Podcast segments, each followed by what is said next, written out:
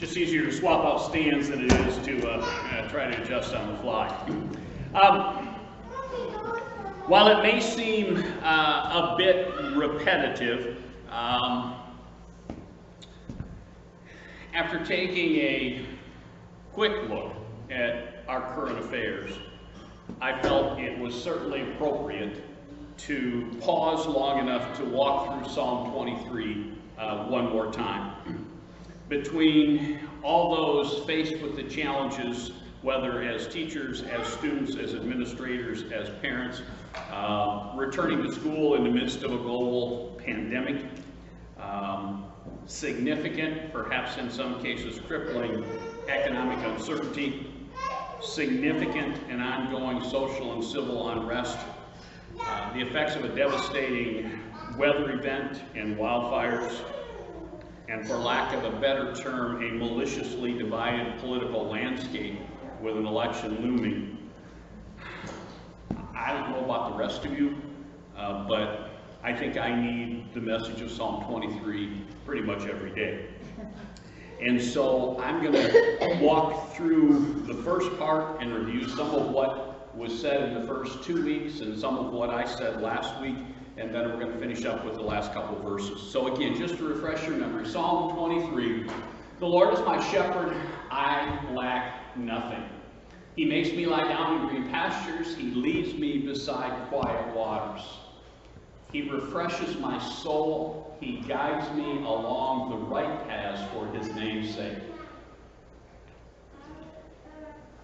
Even though I walk through the darkest valley, I will fear no evil, for you are with me. There. Your rod and your staff, they comfort me.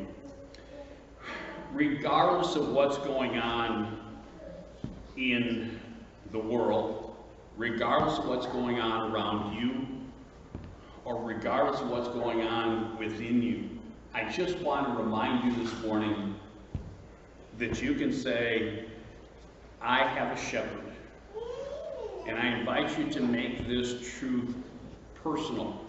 I, I found it interesting as we transition through Psalm twenty-three, it transitions from talking about God to making it increasingly personal.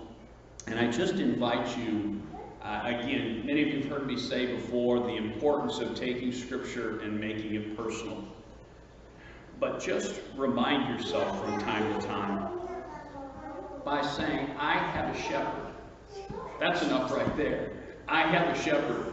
Sometimes it's nice for me to realize I don't have to be in charge. I have a shepherd. But more importantly, I have a shepherd who cares for me. I have a shepherd who provides for me. I have a shepherd who leads me. I have a shepherd who guides me. And again, to me, the difference between leading and guiding is leading, he's a couple steps ahead. Guiding, he's right there, hand on my shoulder, maybe putting a little pressure, giving me direction. I have a shepherd who is with me in the good times. I have a shepherd. You can make this claim. I have a shepherd who is with me in the green pastures. I have a shepherd who is with me beside the quiet waters. But as we looked at in depth last week, I have a shepherd who is with me in the darkest of times. There is no darkness that can keep him from being with me.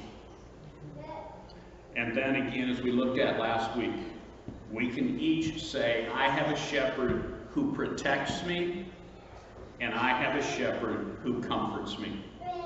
Again, some of us, depending upon if we grew up in a church environment and depending upon that church environment, sometimes we kind of can grow up with an impression that, that we don't have a shepherd, we have a, a great policeman in the sky who's waiting there to whack us when we get out of line.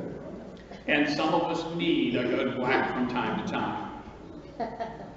But it's so important, and I think especially right now, to just take a breath, step back, and remember that we have a shepherd who is on call, or not even on call, who is on duty twenty-four seven.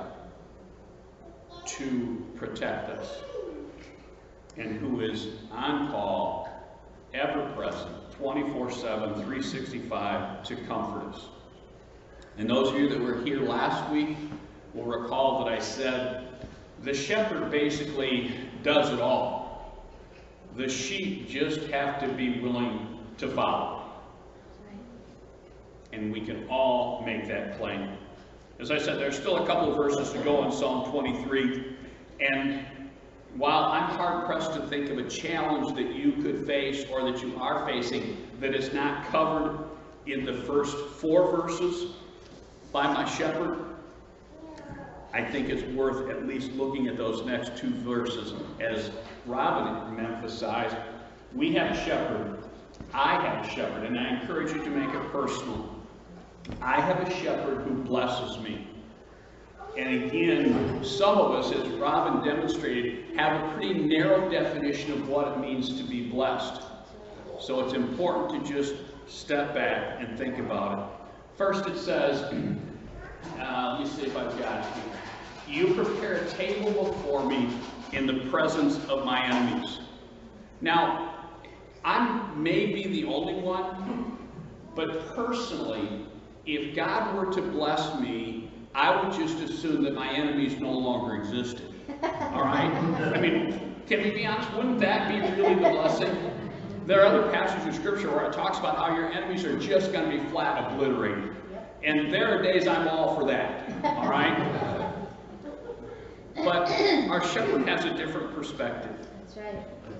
He doesn't promise to eliminate our enemies. He doesn't promise to eliminate our hard time, but rather he promises to sustain and accompany us in the face of our difficulties. I was this close to giving you a video today that I thought illustrated this, but all of my watch, I thought, tended to be a little bit more distracting. But how many of you are familiar with something called cowboy poker? Anybody? All right. Cowboy poker is you take a bunch of cowboys, usually three or four, sit them at a table in the middle of a bull ring, and you release the bull. That's right. And the person who sits there the longest wins. And as I thought about God preparing a table before me in the presence of my enemies, that's right. I thought, there's a crazy, really angry bull running around looking to mess me up. And God says, here, Steve, have a seat. The beauty of this, which is different than cowboy poker, is he's going to sit there right with me. And probably I'm going to sit on his lap because I'm a coward. But he's saying, you know what? I get that things are hard. But I invite you to just take a seat and relax in my presence, because I will sustain you and I am with you. Even in the face of opposition, the presence of my shepherd empowers me to sit down and enjoy a relaxing meal in his presence. Now that's significant to me. Some of you folks know me well enough to understand that when things get stressful, I know I don't look at it, but when things get stressful, I lose my appetite. So you must be thinking I'm living stress-free. But anyway. But seriously, he says, yes, I know it's chaotic. Yes, I know everything around you is in turmoil. But pull up a chair. Let's sit down and have a meal. Now, friends, I don't just want a shepherd like that. I desperately need a shepherd like that. Amen. John chapter sixteen, verse thirty-three, Jesus says this. He says, in this world you will have trouble, but take heart, I have overcome the world. Friends, some days I just wish that said, in this world you might have trouble. But he's guaranteeing us that we're going to have trouble. Really? That's the best you got? Yeah. Because any trouble I have, he has already overcome it. And then the next part of that says, you anoint my head with oil. Now again, that's not a tradition with which most of us are terribly familiar. To me, when I think about that, I just kind of think, ew. But we got to take the culture here. And in David's culture, because David had been anointed with oil, in this environment, being anointed by with oil meant you were set apart for God. In other words, the shepherd saying, this one's mine, and they are all that and more. That's what he's doing. Being anointed by oil means you are called and equipped to lead. Being anointed with oil means our shepherd sees us as worthy of honor. Being anointed with oil was something that was done when people were in need of healing. And throughout Scripture, being anointed with oil is representative of the presence and power of the Holy Spirit.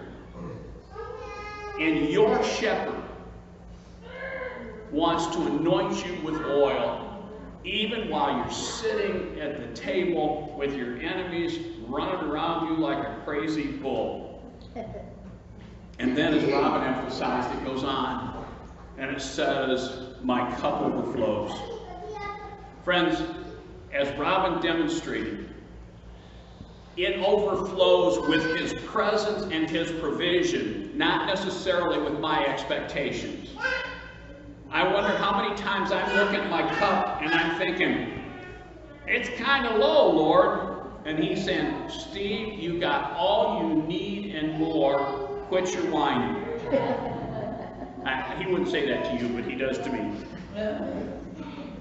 Friends, my shepherd blesses me with more than I deserve and more than I could ever earn. And that's on my worst day. My shepherd blesses me with more than enough for me to follow him. And do I really need anything more than that? Here I am, Steve. Walk with me. We got this. And then the last verse. Surely your goodness and love will follow me all the days of my life. Now, again, put this in the context of what we've already said. We've got our shepherd leading us. All right? He's out in front of me. All right? We've got our shepherd guiding us. He's right beside me. And now we've got his goodness and love following us. He's got me covered. Before, now, behind. three hundred sixty degrees of shepherd surrounding me. Regardless, and, and friends, I need this as much or more than anybody else. Regardless of whatever else is going on, I have the promise. I'm making it personal. It's on you to do it. Regardless of whatever else is going on, I have the promise that I have a shepherd who will guide me in the goodness and love of God Almighty. From the moment of my conception to my last breath, nothing and no one can take that away from me. Amen. Friends, why else is this probably the passage of Scripture that is read at more hospital bedsides and at more grave sites than any other passage? Our shepherd wants us to know that he's got us from the cradle to the grave. We are surrounded by his goodness and love. And that's where we end with. And I will dwell in the house of the Lord forever. Green pastures, quiet waters, dark valleys. Regardless of what happens in this life, I have a shepherd who will guide me to my place in the house of the Lord for all of eternity. Friends, that's why this passage has such incredible significance and such a place of reverence in our lives. And as I have said before, I have no idea where each of you are at today. But I'm relatively confident if it's not today, there will be a day somewhere down the road where you need to pull out Psalm twenty-three and you need to read it and you need to pray it every day, maybe multiple times through the course of the day. So if that's now, then you grab it, write it down, read it, pray it, and make it yours. If it's not today, file it away, because I'm telling you, God says it's coming, because he says in this world you will have trouble, but your shepherd has overcome the world. Pray with me. Father, what an amazing thought to realize, first of all, that you're willing to be our shepherd.